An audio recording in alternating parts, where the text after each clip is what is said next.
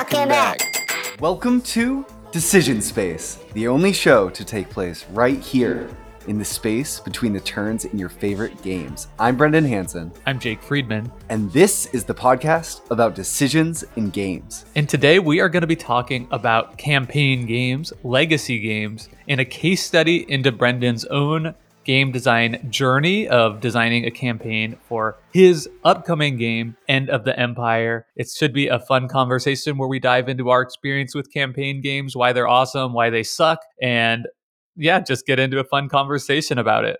Before we dive into the episode, a quick note of housekeeping. Brendan and I, over the past week, have both posted of our own Decision Space Cribs video where we welcome y'all into our homes to check out our board game collections around our house on our Patreon page. I think we're both reluctant to put anything behind a paywall, but we did put those there for our patrons only to just give them a little perk. So if you're interested in checking that out and interested in supporting our show generally, uh, you can access a bunch of content over there and some other perks and stuff for you to explore at decisionspacepodcast.com slash Patreon, and there's a link to that in the description of this podcast. Awesome. Well, I'm really excited to get into it. And I will highlight really quickly, Jake, that End the Empire is a working title, so it is subject to change. But more on that in the back half of the show. In the front half of the show, we're just going to talk about campaign games and legacy games generally.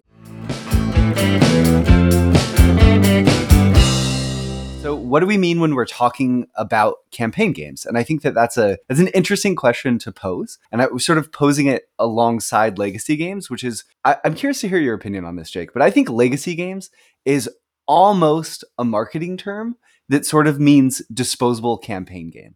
And it's more of a Yeah. spectrum than it is black and white boxes where you could just take. I think some games maybe blur the lines. For example, one game that I've played is My City, which is definitely a legacy game uh, from Reiner Knizia. It's also a campaign game, but it comes with enough components that I could play it again with everything that came in the box. Just Maya and I. To define our terms, I think a campaign game is simply a board game or a card game uh, that you play sessions of, repeated sessions of, and you are getting a sense of progression, right? It's not starting from square one, it's not playing the same game. So that could be different scenarios, different starting resources, and so on and so forth. And a legacy game is just a subcategory of campaign games that involves, in some way, permanently modifying components in the game. That line can be blurred even further when publishers start selling recharge packs. So you could just like put a sticker over the permanent change you made previously. But I think that is the key distinction there. And traditionally, that has meant like ripping up a card or, you know, writing in Sharpie over part of the board to draw new outlines for countries or whatever. Popping open certain boxes in, in Pandemic Le- Legacy Season 1 that you can never Right. not open again. It's open. Right. I do think you're right, though. You say marketing term. I think some of this is pretty gimmicky, Sure. right? But at the same time, it does create exciting moments. Like the first time a game tells you, tear up this card, you're kind of like your internal board game hobbyist collector part of your brain's like, oh, wait, this is really challenging me. It was a very- moment. I think that that's one of the best board gaming moments of, in my mind, that it, as a shared experience of the last 10 years for people who played Pandemic Legacy Season 1, when that game said to tear up a card, just such a cool psychological experience. I've never played a game before that said destroy a part of my component. I don't want all of my games to play that way, but it was a neat trick that that game pulled off and to great success, sort of launched it to be the number one game on Board Game Geek for a time. But I want to give some examples, Jake, and then we can talk about games that we've played. And that comment just reminds me, we should probably say maybe slight spoilers here. I don't think we're going to spoil any like significant content in any of the campaign games that we've played, but we might a little bit. So if that makes you queasy, I guess proceed with caution. Or maybe skip to the next timestamp Yeah. where we're going to be talking more about Brendan's uh, game, which is definitively going to be titled End of the Empire. no, and the Empire. No. but might change, subject to change. Okay, some popular examples, just so we're in the ballpark, right? The buckets that we have Gloomhaven, Pandemic Legacy, Clank Legacy, Star Wars Imperial Assault, Sleeping Gods, more of a story angle. Tainted Grail, also sort of more of a story angle. Seventh Continent, and then Harry Potter Hogwarts Battle were all games that jumped out as being categorized as campaign games on Board Game Geek, and I think are all really good examples. Right, they're games built to have you come back and play multiple sessions that have some sort of link between them. I'll throw one more in there, uh, which is Arkham Horror, the living card game, and that one is important too. I think because of the sort of living card game, card driven genre, which also applies to the Lord of the Rings living card game. And I think that's a model that other games have followed as well. So, Jake, I think that kind of transitions really well into the campaign games you've played. Do you want to talk us through some of wh- where you're coming from in this perspective in this conversation? Yeah, absolutely. So, as you mentioned, I played Pandemic Legacy Season 1. I've played uh, several campaigns in Arkham Horror Living card game. So the way that game is structured is you kind of have campaign blocks, that, which is all additional content that you have to buy. Um, and I think there's like, I think they call it cycles mm. in that game, and there might be six or seven different cycles now. And I've played two and a half at this point, which is, you know, not even a third of the content that's out there for that. So, so those are sort of ones that I've like completed to an extent. Um, and then I have incomplete ones as well, uh, which is Gloomhaven, Jaws the Lion. I tried to play that with my wife. We got about six or seven scenarios in. So we played a few past the sort of learning scenarios before fizzling out. And then also playing half of my city, which we were loving. And then she left to go to do some research in Peru for three months and then came back and we haven't got it back out to the table, which I think speaks to one challenge that we'll get into later of campaign games, which is that like they can they're they can there's there are things that can create great momentum for a game group group, but when that momentum stops, they can be something that are incredibly hard to get back out to the table more so than another game that's been gathering dust for a time. Yeah, they can be like little anchors hanging out in your closet, like uh, nearly impossible to pick up. Jake, why? What can you shed some light on why you fizzled on Jaws of the Lion? Was setup too much? Set up tear down. Yeah, I yeah. set up and t- you know that's the main thing you always hear about this game, and I think Jaws of the Lion does a lot to streamline that with a campaign book. But even with that, the setup and teardown is extensive, and I think it's just too heavy for my wife and I to you know. Bridget is likes playing games, but it's she's somebody that it takes a lot of mental bandwidth and like emotional buy-in to like get in the headspace like okay we're playing games tonight yeah. so a super heavy game like this that we're supposed to be playing repeatedly a lot is just not something that really fits into our magic circle of playing games together yeah. it was just too much of a emotional burden to like I felt like I was kind of like dragging her into these games once we got into like six or seven. And, and that's not a place I ever want to be. Yeah. So it's kind of an easy to pull the plug on that it's one. It's so interesting from a design perspective how tough it is to nail the mix between diminishing returns on returning to the same experience with a campaign game and the potential for excitement as you're reaching a climax. It seems like a very tough balance to strike. Um, I talk about maybe a little bit my strategy to do that with and the Empires campaign, and if it even counts as a campaign in the version it ended up being later on in the show. But what I've played is My City, um, which Mai and I played all 24 games of that in about a week and a half. Which so that kept our momentum going, basically because we gave ourselves no choice. We just blew through it, and I think that I would have loved if the game was maybe three games shorter. 24 is a lot of games of the same game. um, I've also played Pandemic Legacy Season 1. I know it's it's 12 months and there's a potential that you could have to replay if I'm remembering right some of the months. And I we played over the course of two days, I think 10 months. So I almost finished wow. it, but then we fizzled and we didn't, we weren't able to finish. We were playing on a, a trip back to the West Coast uh, with some friends, and then our trip was over. So then we never got it back to the table, never reached the conclusion. Wow.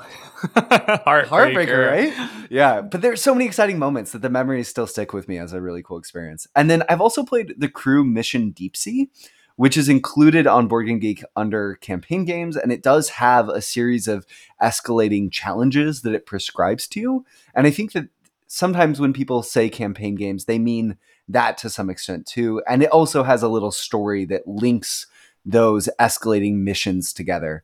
And story is a big element of what people expect when they hear campaign games in the board game space, I think. That's that's an interesting case for it. I've played a little bit of the crew, more of the original offering. Uh, what is it? The search for Planet Planet Nine X or Planet Nine? I think it's Planet Nine. Yeah, yeah. I'm getting it search mixed for Planet X the is just a deduction game. Yeah, yeah. Yeah, okay.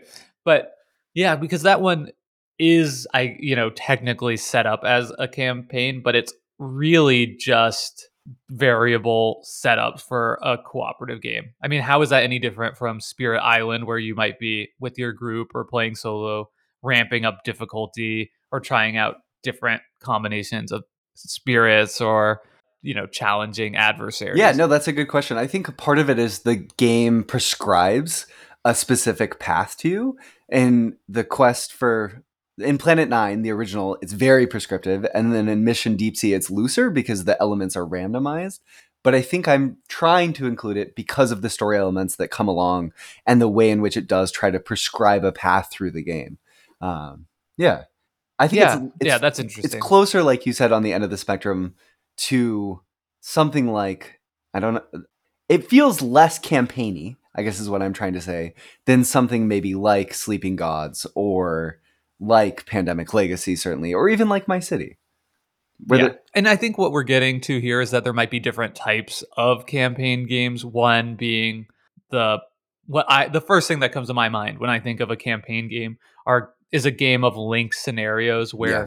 somehow decisions made previously come up in future campaigns, whether that's a dungeon crawler and you've like Gloomhaven, you found various gear or your character has leveled up. But to your point, I think they could simply be a game that just tells a story through the you know the text in between missions and perhaps you know ramping up of difficulty or you know the scenarios offered to players are somehow thematically integrated with the story that you're telling Absolutely. I think so, Jake. Campaign games are big. They take a lot of time. There's potential for uh, groups to have momentum die down. So why why campaign games? Why do people care? Yeah. One thing I've said before on this podcast, but I'm going to say it again because I think it's smart, which is the great thing about campaign games or legacy games for me, and I think possibly for a lot of other groups too, is the things that don't change mm. more than the things that do change. Because I do think that there is a joy in returning to a game over and over with a group where you can just get it out, start playing, and everyone knows the rules, right? That is a fun, magical experience that we don't often get, or I don't get as much as I would like in this hobby, where so often we're reaching for a new game on the shelf every week to introduce people to because you know if, if we've got a collection of 100 games i like variety right? So I'm, I'm reticent to pull out the same game for many weeks in a row. Um, and i think that campaign or legacy games gives you a reason to do that it allows for people who enjoy returning the same game the joy of doing that but also it kind of gives a permission structure to the people that play games for variety to return to it as well because they're still getting a taste of variety. They're unlocking new content or trying out new scenarios. So so it sort of appeals to both sort of types of gamers in that Yeah, way I love that. That in some ways, campaign games end up being a compromise between the groups who want to dive deep and the groups who want something new all the time. Also, Jake, I have to say, you launched into that whole excellent thought by saying, giving a value judgment that it was smart. Your your own past thought. I'm all here for this. Yeah. all here for this. I think we should highlight, put up a flag when we think we're going to say something really smart at the show, and then our listeners listen can up tell- yeah, yeah. listen up intelligent statement coming in. Yeah. listen to I, this I left my flags at home. well, I am at home. I left my flags in the car today. I made like two smart points on this podcast in its entirety, so I really like to call attention to, to- when I can revisit Go them. back to that one. Yeah, yeah. Yeah. I think that for me, another big part of it is, uh, to me, when I, it's interesting. What really drew me to some of the campaign games that I've played are different. What I loved about my city was the rapid iteration within a sandbox of rules. I thought it was really fascinating within that game. The game's structured into chapters uh, of three games each. So there's six chapters. No, there's, I'm going to get the math wrong. There's 24 games total. And then every chapter has three episodes. Three Yep, games. And then yeah. every chapter loosely has a theme to it mechanically. And then the game, the core game system stays very consistent, but there's real changes that are swapped in that dramatically change the feel of the game. And I think what was very exciting of that was the sense of discovery that came with it. And then also the sense of improving at my ability to engage with the core system, but then also improving with my ability to jump over whatever wrenches Dr. Knizia was throwing at me as we got into these different chapters. So the desire to see what would happen next was partially what kept us going through that game. and wait, I'm sorry. Who who is the designer on that one again? Oh, the designer is Dr. Reiner Knizia. Wait, what's that music in the background? Rhino Kniz dance break.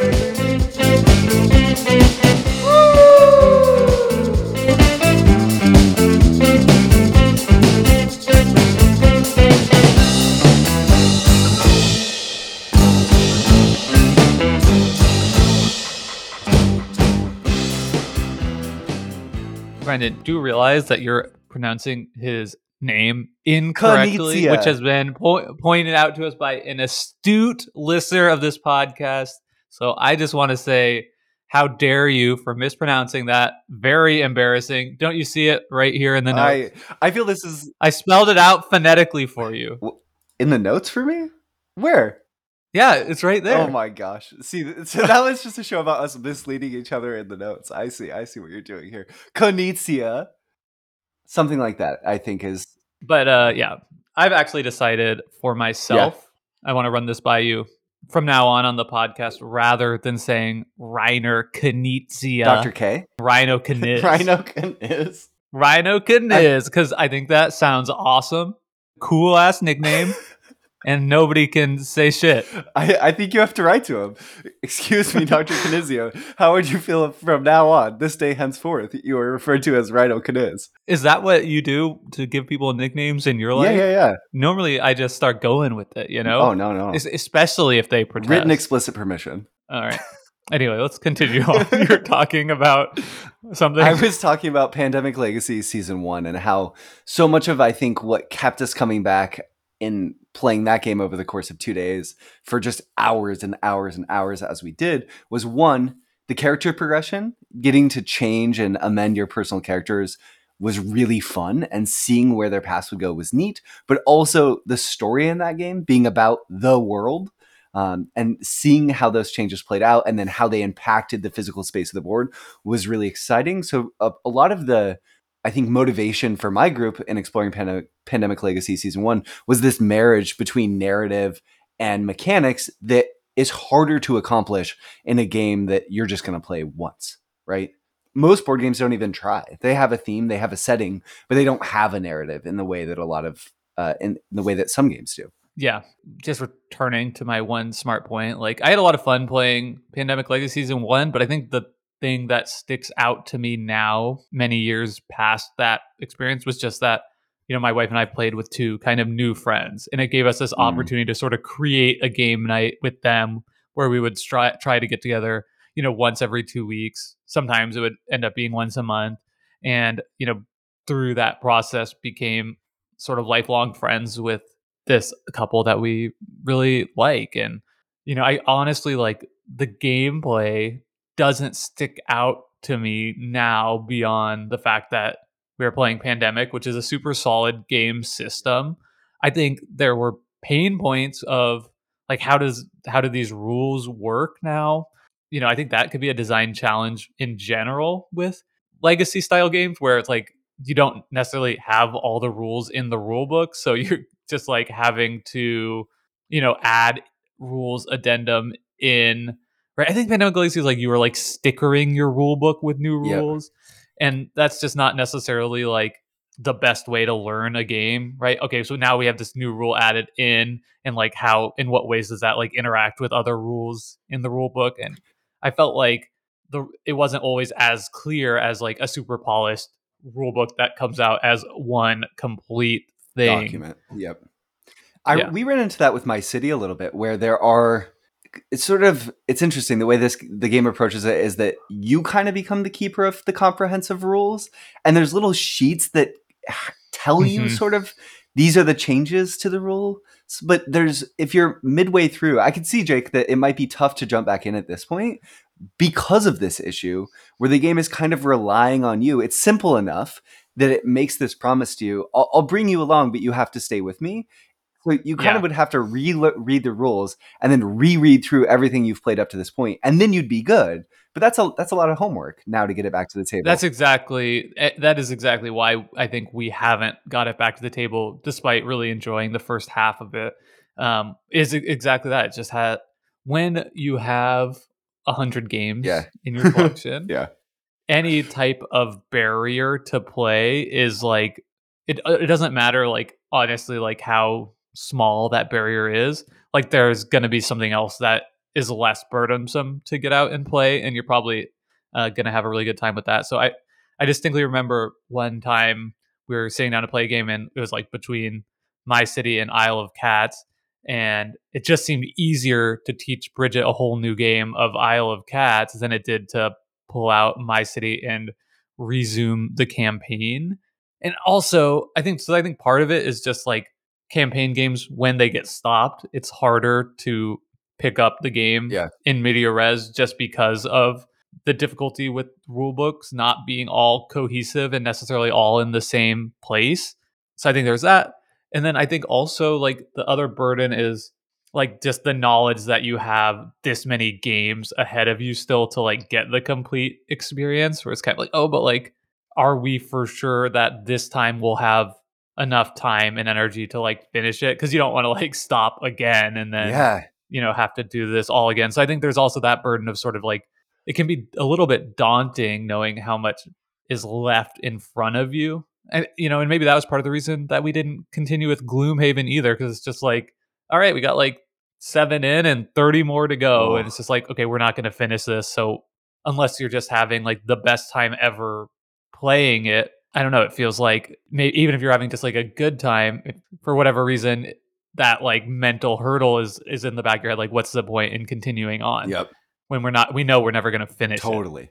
That's really interesting. I also I want to add that I, this might play into my city a little bit and maybe even draws the line some that I think for me one of the issues that campaign games, especially legacy style campaign games have to solve, uh, especially I think the latter more than just story driven campaign games maybe is the burden of the meta game weighing on individual games. And what I mean by this is that a lot of these games have this super structure where they're giving players benefits for winning or losing that fundamentally change what happens going forward. Um, and at times, because you don't learn the full rules of the entire game, all 24 games of my city or whatever going forwards, it can feel really difficult to know from a decision space perspective to know how to approach the game to game decision sometimes judging that based on the metagame consequences of the rewards that might be paid out. Uh, and I think that one answer is just like, don't worry about it, just go with it. It's it's about the experience. Don't don't be too much of a, a gamer who's caring about who quote unquote wins. Try, be invested, but it's the experience. And then the other answer is no, that's really frustrating. I don't Yeah. I don't like having to make choices where I don't understand the consequences of my decisions. Why is my game doing this to me? And I think that that's an ongoing problem that is one area we could see a lot of development going forward of games trying to solve. Yeah.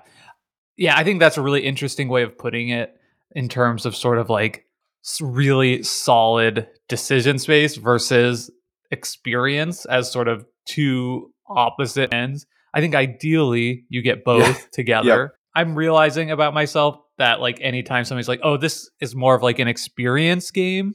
It's like red flags are going up in Mm. my head. It's like, "Okay, this might not be for me." Yeah.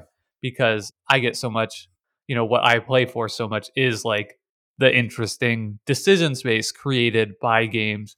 And if like I want to do something that's like purely about an experience, I'm not sure that I necessarily always want to go to board games for that. Like I've been doing a Dungeons and Dragons campaign and that's purely an experience thing, right? The mechanics in there, I could care less about making the optimal build or you know decisions in combat. It's like we're telling a story, and like that's so well suited Yep. for that.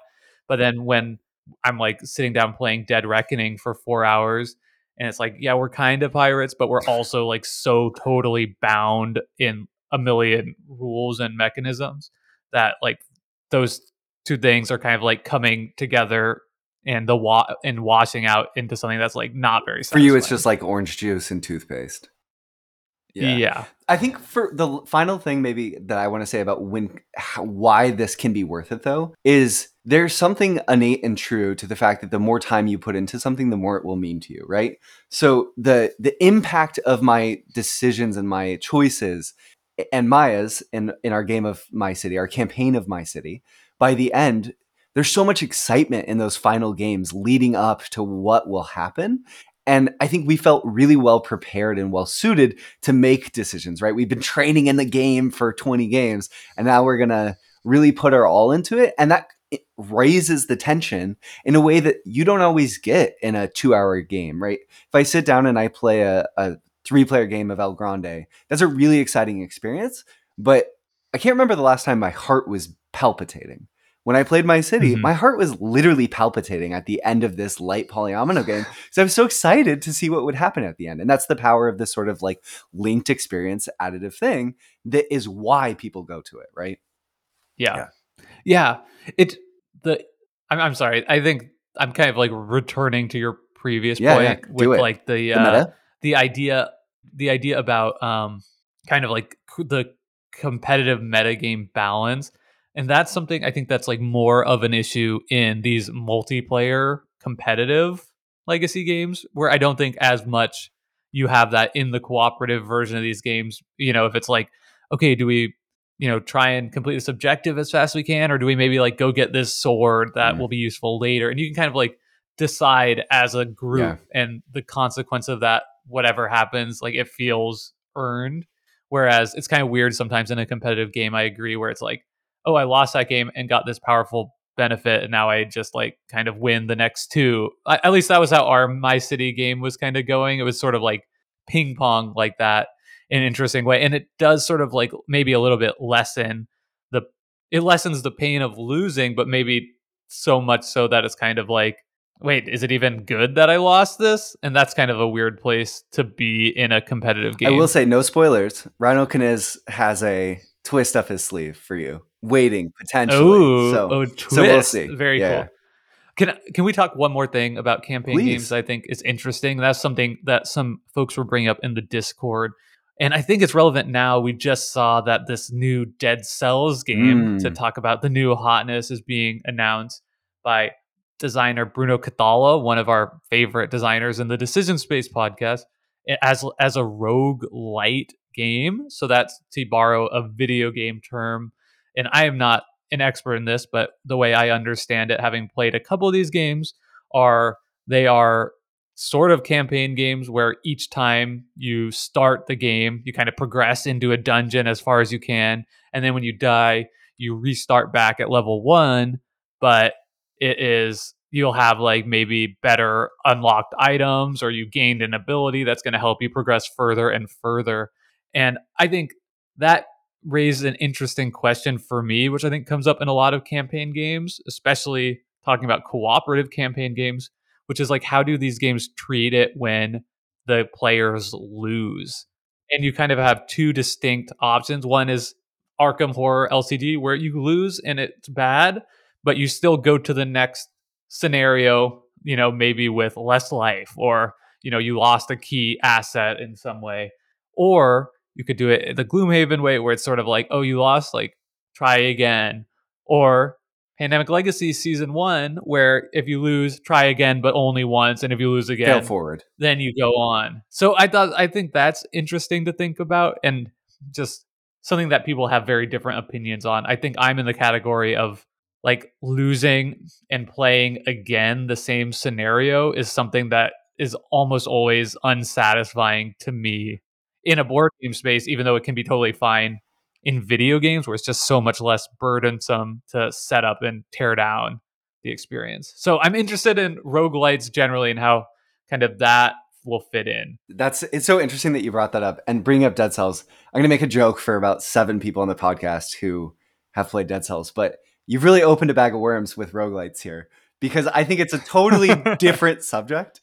Um, but it mirrors some of the same questions or problems in some way, where there is this persistent progression that in a lot of roguelike games, it's tracked by the computer or rogue light games. Those are different things. Again, this subject is so we could do a whole episode on it. And maybe we should, uh, though in the board game space, it's a little bit harder.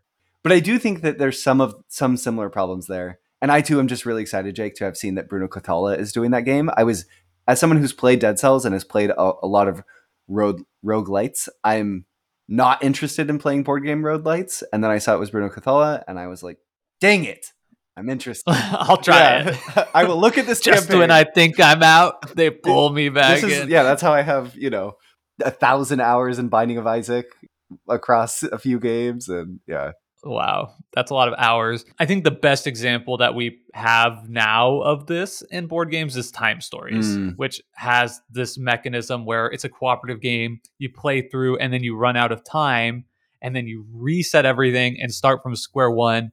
The only thing that you've gained is information, right? You'll you remember who you've talked to, what paths seem to be the right way so that you can kind of get to that point much faster, hopefully, and progress on and then you might run out of time again, start over, and then hopefully that third time you're finishing it. Because if you don't, man, everybody's gonna have a horrible time if you're starting the same scenario again for a fourth time.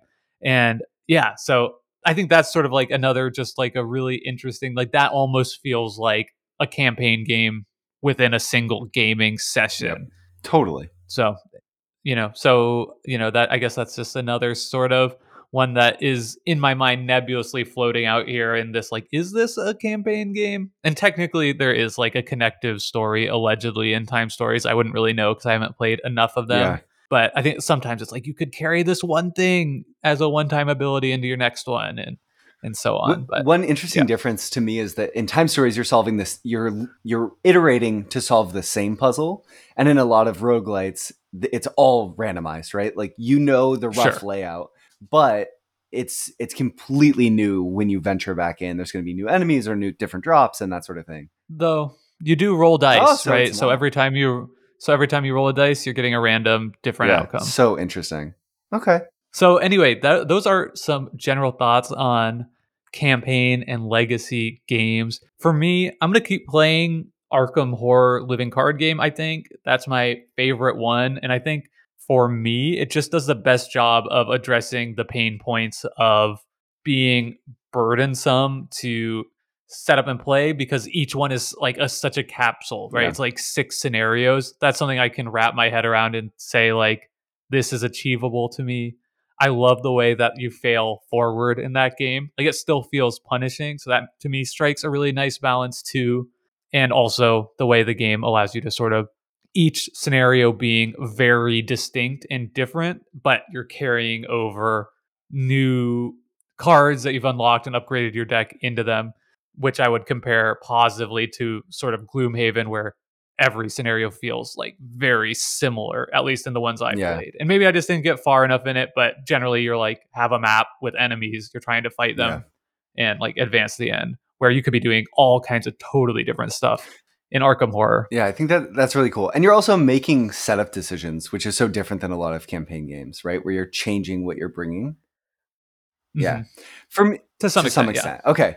For me, Jake, I feel like the idea of playing a heavy, quote unquote heavy, and I'm counting anything like Pandemic season 1, Legacy season 1 and heavier as a heavy campaign game seems like a very tough sell for me these days. It would have to be a a very enticing, well themed, well thought out, and praised experience to make me want to invest my time in it. I do have some interest in exploring something like Ryan Laukat's narrative driven games like Sleeping Gods or uh, something like Tainted Grail because it's not an experience that I've had before. So I have this longing curiosity pulling at my heart that I want to go explore. With that said, though, I haven't done it. So yeah. I might not, you know, I feel it, but I don't feel it enough to motivate me. I, when I, right now it feels like I have time in my life for just enough of just I only have enough time for the board games that I can get. I'm so sorry, Jake. I totally bungled this point. In my life right now, it feels like I don't have that much time for for games, and dedicating it to a single game feels tough when so much of the joy that I get out of board games is exploring new games with people. So yeah, like Cascadia 100 times. Exactly. You got it. The, you know, that's that's a whole different story. but on top of that, you know, we were playing lots of other games and I think that it's just uh-huh. even my city, which was a much lighter experience, loved it. I don't know that I need to play my island, especially if it's as long as my city. But I'm really glad to have had that experience. I would be open to playing something about that weight. But yeah, those are our thoughts. Love to hear your thoughts on campaign games in our Discord. As always, we have a link to that in the description of the podcast. But let's transition now over to additive design and Brendan's case study with his title coming out soon under the name End of the no, Empire. End the Empire. totally different games. One is, oh my. Are you co-designing it with Reiner Knizia? Oh my gosh, I am not. Okay, so let's talk about additive design. Then we'll talk about the case study. Additive design, I think, goes back to this classic example that people talk about about game designers, right? Where you have painters and sculptors. Sculpting being the act of you're going to design a ton of, of, systems and make the game uh, all of the component parts that could be there. You're just going to bring them to life in the early prototype stages, and then throughout design you're going to pare away as if you're chipping off blocks of stone to expose the game and the streamlined structure that it should be underneath. Uh, in contrast, you have painting as a metaphor for game design, where you're designing a core system that's working really well, and then you're going back to that system and adding on to it. And I think that from a lot of expansion design, and I think the way that a lot of campaign design has to work is painting or additive design, right? when you're designing a campaign game, you're going and you're developing a core system that, that you can affix different changes onto and add to that design, and maybe you'll take them away uh, and add something else new. But it's in in practice and in theory almost always additive design and i think expansions we were talking about this a little bit on our discord of all types really fall into that category as well it's really rare to have an expansion it wouldn't really use that language right expansion denotes this adding to what's already there. So you don't have a design, an expansion that really says, okay, uh, to play this, you're going to cut out this half of the game that came in the base box and this half, and you'll supplement it with this quarter that we're adding back in, and then you have a new game. That's really rare. Oftentimes, you're just adding on to the core experience that's there. Ironically, I think I would love that as an expansion like idea. We I think we were talking about that in kind of the aftermath of our elegance yep. episode conversation, right? And I have sort of made the very smart point that it's very rare that any expansion is making a game more elegant. And people point out a few things I think make a lot of sense for that, like the prelude expansion to Terraforming Mars, right? Kind of just like let's just skip the first couple of of rounds of this game and get into it quicker. I think that the Norwegians expansion for a feast for odin does just that right where it's like actually we're not using this board of action selection spaces you can throw that in the garbage because i redesigned it and it's better now but those are definitely the exception to the rule of expansions of being like here's a new system that you add on top of the game you're already playing. I think as a this is an aside, but as a game design exercise, making a fan made contraction, as I'm going to call it, where you like make the game smaller, seems like a really interesting exercise that I'd love to I don't know. I'd love to see someone take that on for for a heavy game. Okay. Okay. Yeah, totally. So I have a question for yes. you with your additive design. Me being much more the layperson in the design space, it's hard for me to believe that like I are there good examples you know of of games that have been developed in the opposite way? It just seems to me that I think all game design must start with like a core idea and then that is built upon. That's really interesting. I think that it's the difference is is when is playtesting happening, right? So is it that I'm just building a core system and then I'm I'm going to playtest that core system, see how it works, and then see what I need to add to it, or am I going to try to design out this whole broader experience, playtest that a lot, and chip away as I go? So I think you're right, Jake, that ultimately the seed of a game is a seed of a game, but it's what you do with that functionally that changes, right? Where it's like Sometimes, maybe if I'm going to design a heavier game, I'll just pick out a mechanism and go test it, right? And sort of say, this is your position, this is my position. Let's test how this little system works, and then I'll add to it. But some people don't do that, right? They just, I'm going to design this really large game.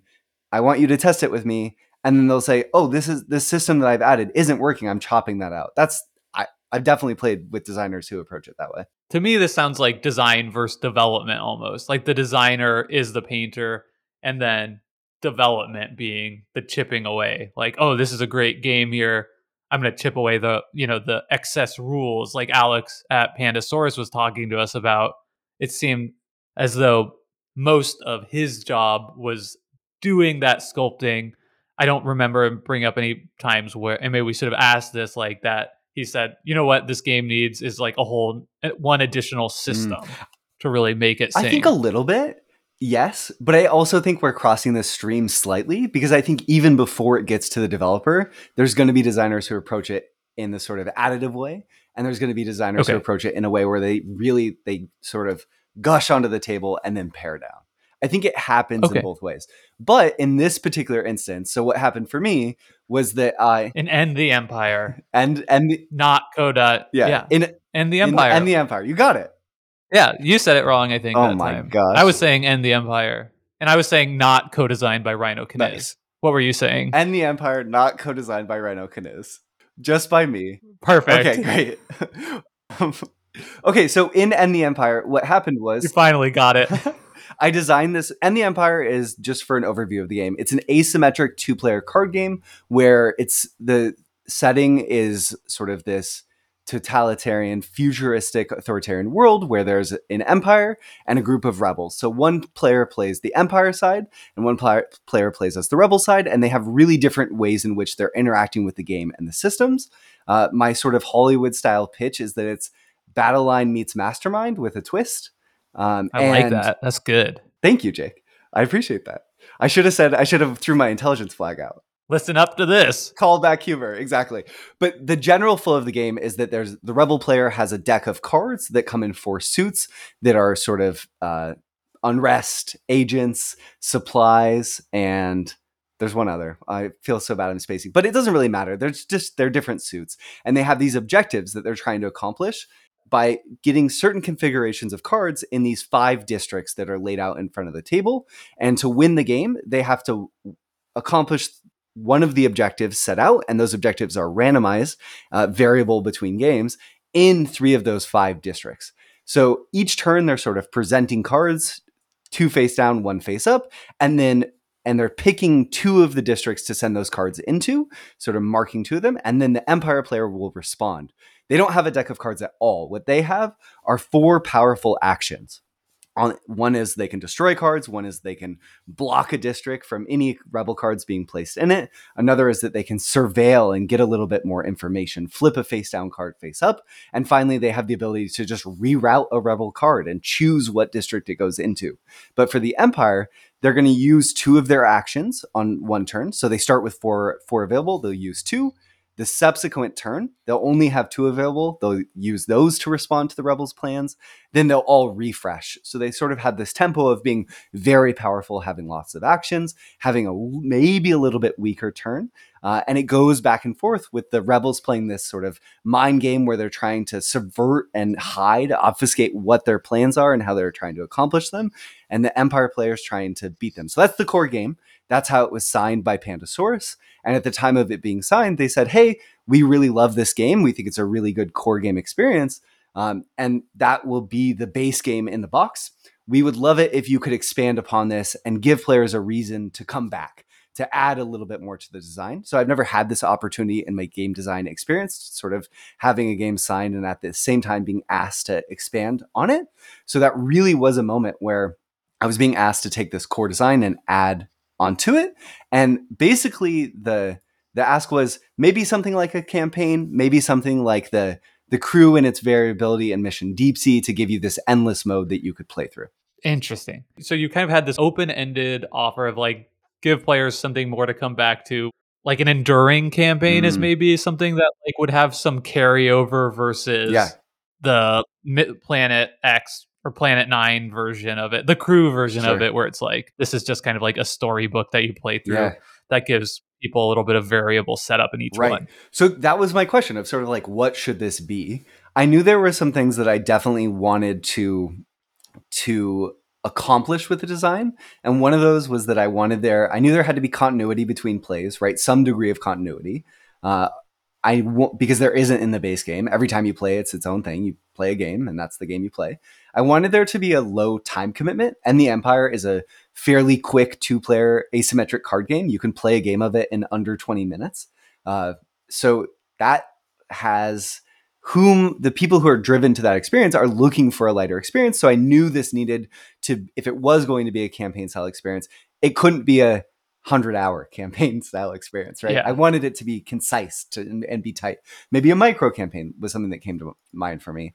And then I wanted Jake to make sure that this was an opportunity to sort of thematically enrich the experience of the game, even if in so much as that's a way to add a little bit of narrative into a game that's light on it, which sometimes people who want a longer experience who are returning to it uh, want there. And I didn't necessarily know if that would play out narratively or just within the components that I was adding to the game itself.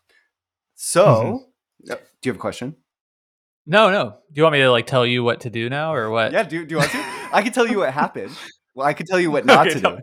So I spent a lot of time. I was thinking, Jake, that maybe this would be a really uh, narrative-driven, expansive version of the game, right? Where one player is going to play as the Empire player and one player is going to play as the Rebel player, and the, narratively, that's really what will drive the game.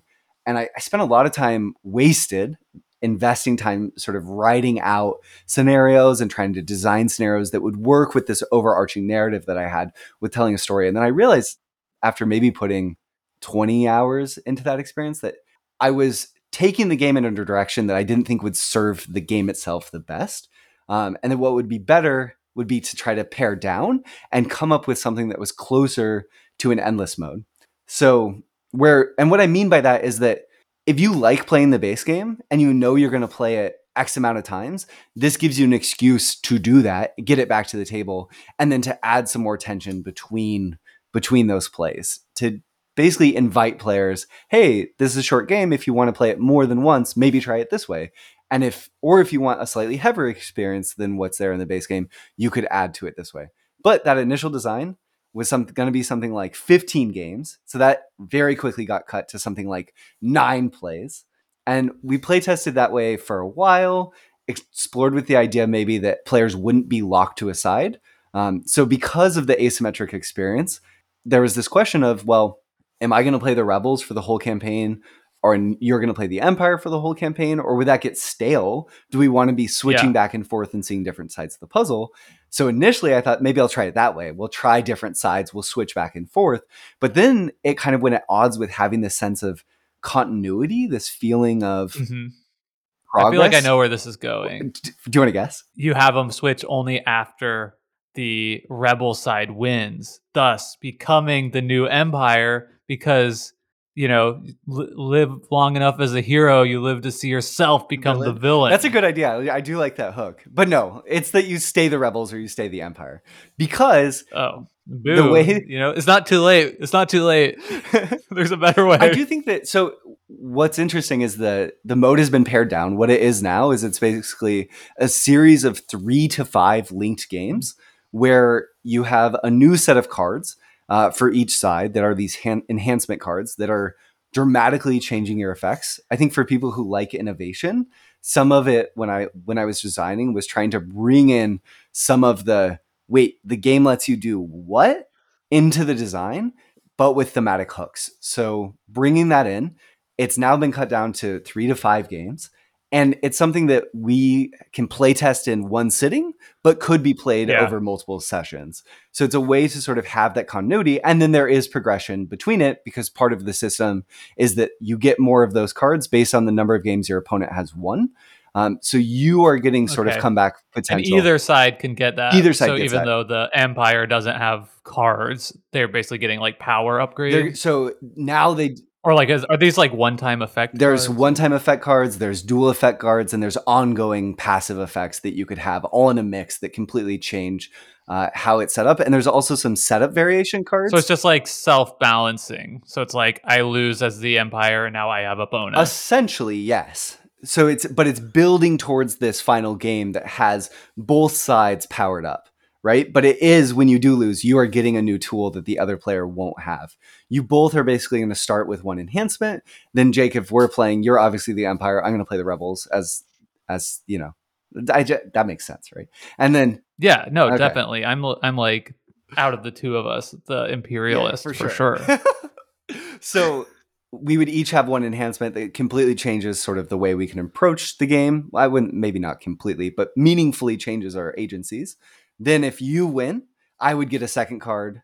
Uh, and you would have one again for the second time. But all of the cards that we use in the first play will go to a communal discard, so we won't see those cards again.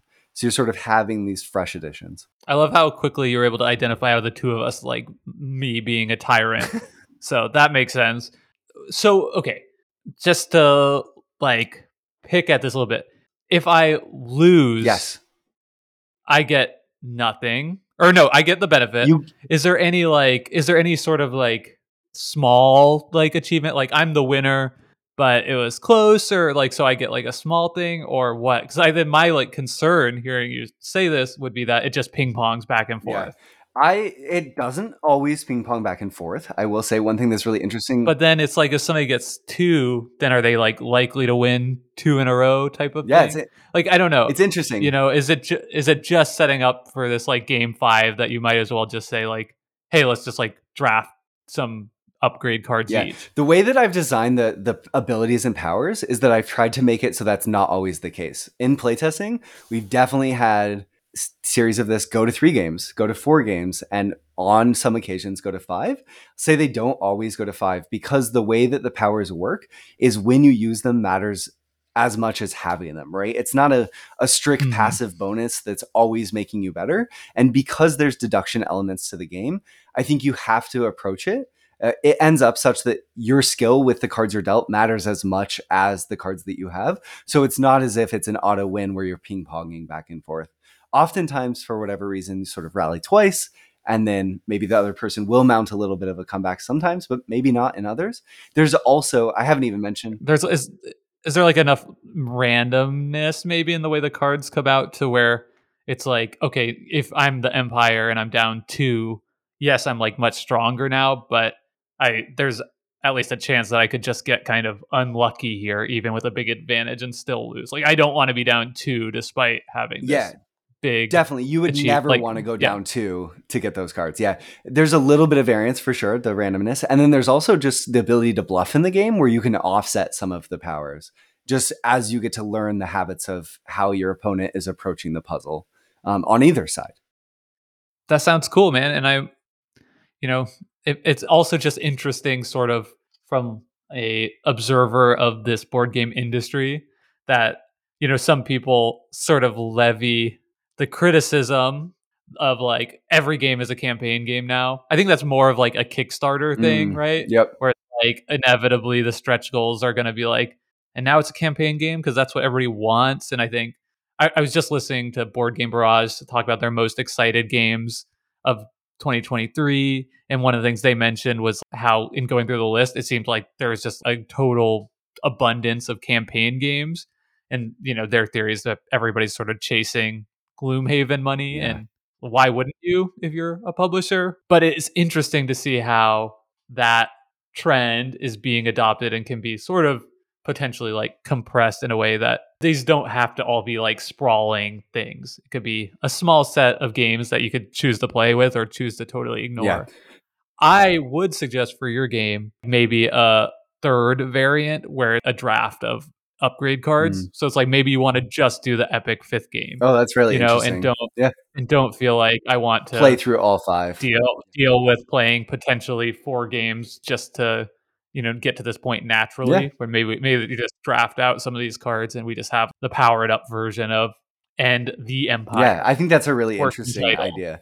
The other thing too that came, comes to mind, Jake, you mentioning that is that as I've worked on it more and it's sort of become more what it wants to be and what I want it to be, of sort of this heavier version of the game that you can go back to repeatedly that adds more to it. Maybe campaign isn't the right word, right? It the game doesn't have a narrative, uh, at least Mm-hmm. outside of the, an emergent narrative that might come out of the the cards that we've added to the system and how things play out. So maybe that might set up expectations in a different way. So TBD on what this sort of gets called. I do like your suggestion. It's something for me to think about more. Something that I've toyed with. I also, in thinking, Jake, about what you were saying earlier, I think one distinction about sort of the payment side of things and like where things stand. One cool thing about this is, you know, the active game design is game design, right? It's it's working at a th- an object, a game that you want to exist, and then it's also product design of what is going to be in the box.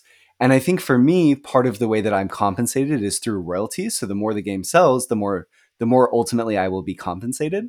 So it's cool to have sign off from the publisher to enhance the offerings that's there to make it a better game to hopefully sell more copies. So I think the end idea, the end goal, right, is that ultimately by doing this, it ends up being a better product that's more robust in its offerings and will hopefully sell more. And in the end, that will be paid back to me through the royalties, you know? Totally, yeah. Uh, no, that that that makes sense. It's sort of like on one hand, the criticism of all these stretch goals is like just give me the best Mm. designed core Yeah. game and don't charge me an arm and a leg for components and parts of the game I'm not going to Yep. But at the same time, when we think about one of our favorite games, Broom mm-hmm. Service, like one of the things that makes that game amazing is it feels like the game comes with so much in the box. expansions in the Yeah. box. When done right, it can be this amazing experience where it's like, wow, this core game is awesome and there's enough stuff to like play with in here as like a little sandbox to like curate my own favorite version of this Yeah. game. So I mean, it's, it's definitely not always a negative by any means and it's hard to say, oh, I don't want more game Yeah. in my Yeah. box, you One know. problem though that can arise is sort of do I need more game, right? For me as a designer, there's always this question of like I'm putting a lot of work into this. I'm pouring a lot of time that I could be spending designing other games. So I want to make sure that the barrier to entry for people who want this. I don't want people who don't want to play this t- version of the game to play it, right?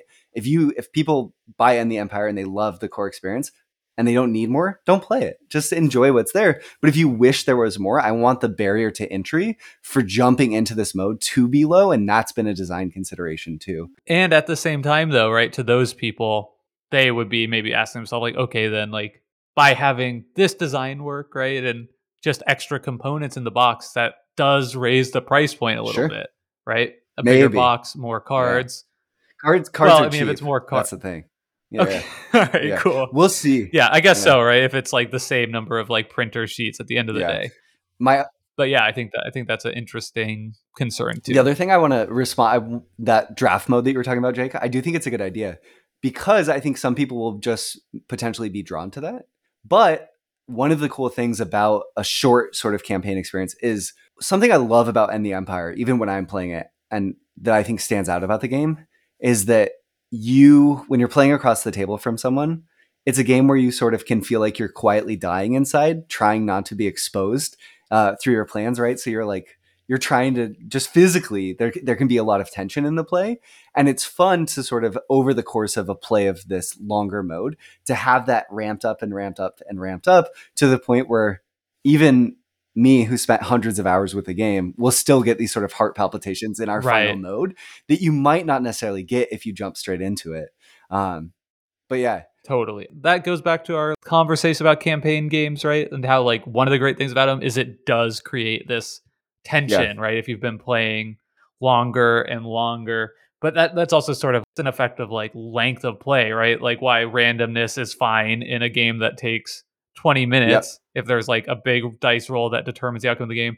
But if we've been playing that same game for six hours, it feels worse it feels a little different. Yeah. Yeah. Anyway, I was just gonna say, like, I think that makes total sense, and I think it's awesome that it's in there. But also, I think I am a player that would say, like, okay, if this is designed to like cr- build up to a final epic battle, give me that give me that mm. right right now. Yeah. There's so much I want to talk. I wish we had it slightly more time, Jake, because there's one, I really want to play this game with you in person, just because I think it'd be a fascinating, I, an in person ex- play this experience, I think it would be just really fun. Dibs on you. the Empire. Great.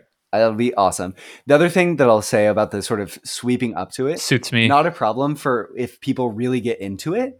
But one cool thing about the adding slowly of more is that the game, a quote unquote light game, does ask a lot of both sides because of the sort of trying to deduce each other's plans. So when you add new elements, there are some benefits to like ramping up slowly. Whereas if you're dealt all of these add ons right away, I think it can feel a little overwhelming. At least when I first tested that way, I was like, whoa, we need to pull back. Even as the designer, I was sort of like, this was a pretty, a fairly light experience that now feels quite heavy. And I, I would hate for people to miss things. It's interesting. I wonder if there's ways to solve that problem. Uh, more to come. Game active, more in to development. come. And I'll name it, even though, again, name subject to change, but the working name has been End the Empire, which has a stance, By which I like. Brendan Hansen. I'm seeing here Hansen. Brendan Hansen. oh, oh, that's right. Sorry, I'm always forgetting that. Well, I think this has been a really fun discussion, Brendan. Thanks for bringing this case study to the yeah. show and allowing me to sort of poke and prod and and provide criticism where I think it's there. I think that's awesome if you'd be willing to do, you know, in front of our audience. And I'm really excited to get a chance to play this game and excited to see what the final product looks like in whenever these things finally get to market.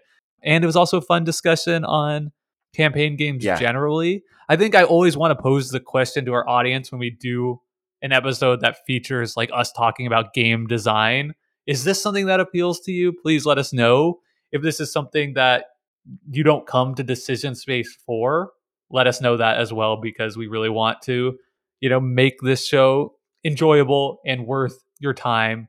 But as always, thanks so much for listening to this week's episode. Uh, and we will see you next week. Let's let Hembry, who we always like to thank for our intro and outro music, reach out, play us out.